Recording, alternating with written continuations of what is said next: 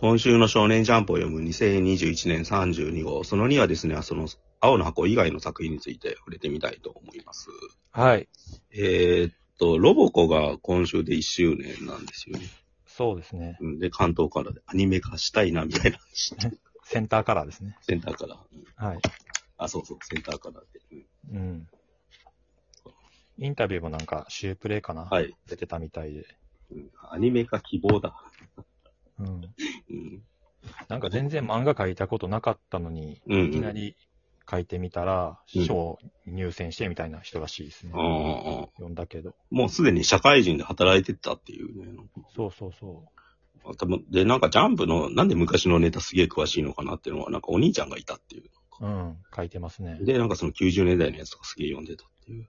2012年、し夏季うん。の赤塚賞で佳作をいただきまして、向こう水くん。うん8年、9年前か、うん。ぐらいだから、割とそこからうん。長いというか、なんかまあ、約束のネバーランドのスピンオフみたいなの書いたりもしてましたけどお、約束のネバーランド。うん。うん。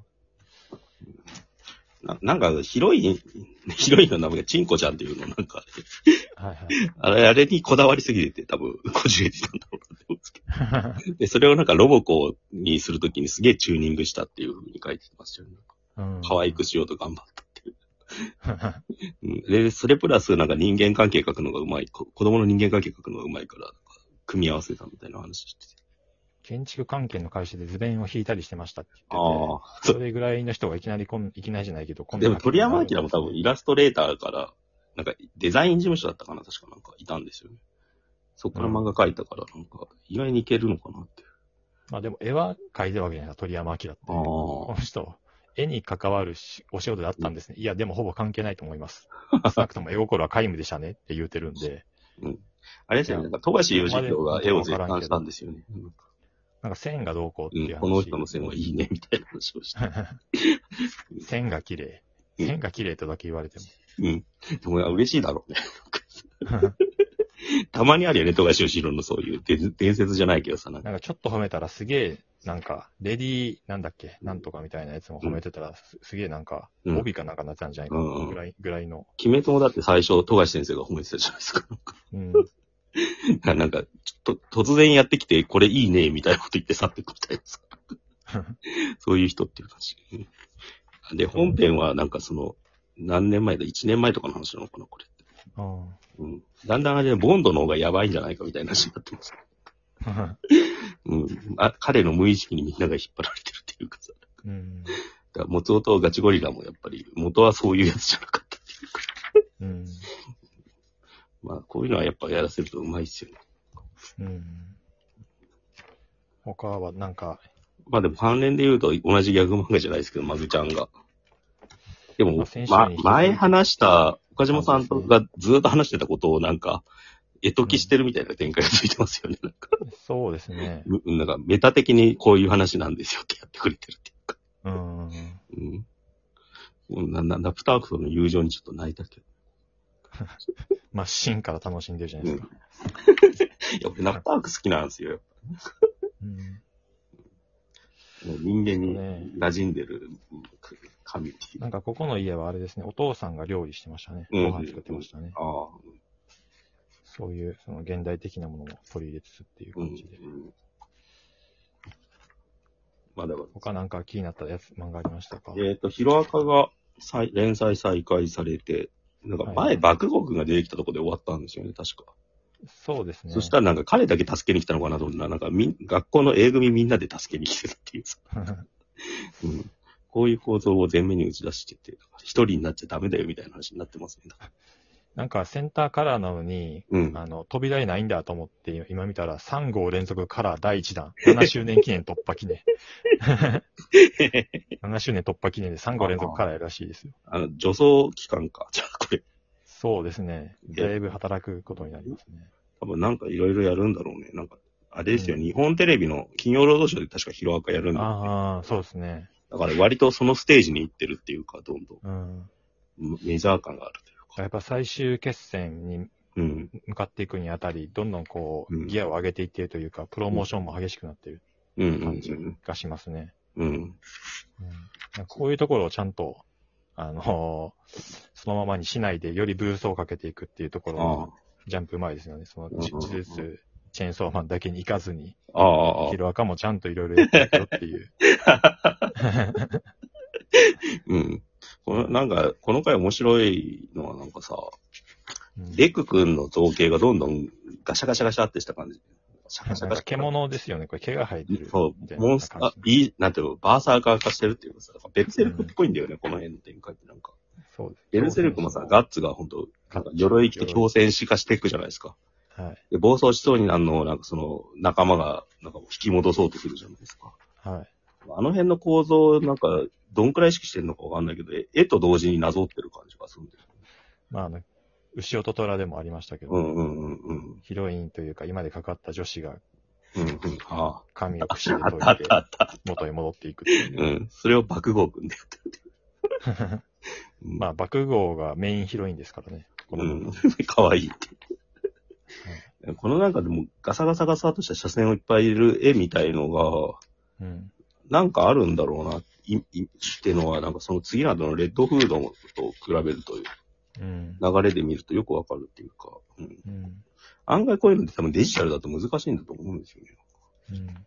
あ昔は難しかったんだろうけど、多分今だいぶできるようになって、うん。逆にアナログ感を出すためにやってると思うんですよ。う。うんん。その時になんか出てきてる表現だと思うんですけど、うん。うん。もともとこう、こういう線を使う人じゃなかったじゃないですか。堀越先生って。まあうん、要所要所でいろんなものを取り入れてんだけど、うん。だからある種のなんか孤独感とか病んでる感じとかを出すときにこれを取り入れたんだなって思って。うんやっぱ絵の側面から見るとすごい面白いですね、ヒロアカ。うん。うん、あと、あの、アンデラが結構前の方に戻ってきてる。ああ、戻ってようや。く良かったですね。うんうん。まあ、マグちゃんもちょっと、後ろから3つ4つぐらいになったから良かったんですけど。あのさ、端末のコメント欄見てるとさ、明らかに作品数少ないですよね。2個ぐらい減ってますよね、多分。ああ。普段の並びと。うん。今さ、本当先週以降終わって、クロスボールパレード終わって、うん。なんか、なんか補強してないから、読み切りが3つぐらい多分、常時入ってるみたいな感じになってますよね。うんそうですね。すごく変な状態っていうか、あんま俺こういう状態見たことないですね、ジャンプで。うんしかもワンピースとジューツがないじゃないですか、今週。そうですね。救済も多い、まあ判断もないんだけどさ、なんかうん、レギュラー枠がすげえ減っちゃってるんだよね、なんか今じまあ、ただその、やっぱり新人でいきなり爆売れっていう、その、鬼滅の刃っていうのもあるから、新人育成に力入れてるっていうところと合致してて、ゃ。うんうんまあ、理にかなってるっちゃ、かなってるという。うん。まあ、その一方でシビアだなと思うのは、本当雨の降るとかウィッチウォッチがすげえ後ろに一気にガーっていっちゃうっていうさ、なんか。まあなんか、雨の降るはわかんないですけど、ウィッチウォッチはまた上がるんじゃないかなっていう気もしないでもないですけどね。なんか単純に思ったのはさ、なんか今まで、その、それこそ、ウィッチウォッチの人とかがやってた、ストーリー運びのやり方がちょっと、うん。今、今もうちょっと早かったり、ためがない方がいいのかなって思いますよね。うん。そこで、前回の野球のクーロスボールパレードの時、岡島さんがな仲間一人ずつ集めてってダメだみたいなこと言ってたけどさ、ああ、そうですねなんか。人間関係作ってから、いよいよバトルに入るみたいな流れがちょっとたるいというかさ、うん。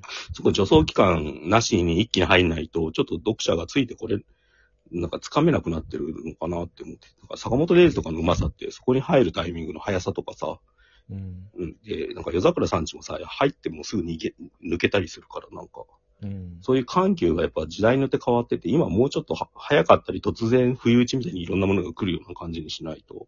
まあ、アンデラがそういう意味で、うんこのジャンプの中で言うと、その傾向が一番高い気も。うん。うん。だからなんか、チェーンソーマンもそうでしたけど。そうそう。なんか何年か前、自分がなんとなく考えてる失笑パターンと変わったんだなっていうのは、なんか読んでてすげえ思いますよね。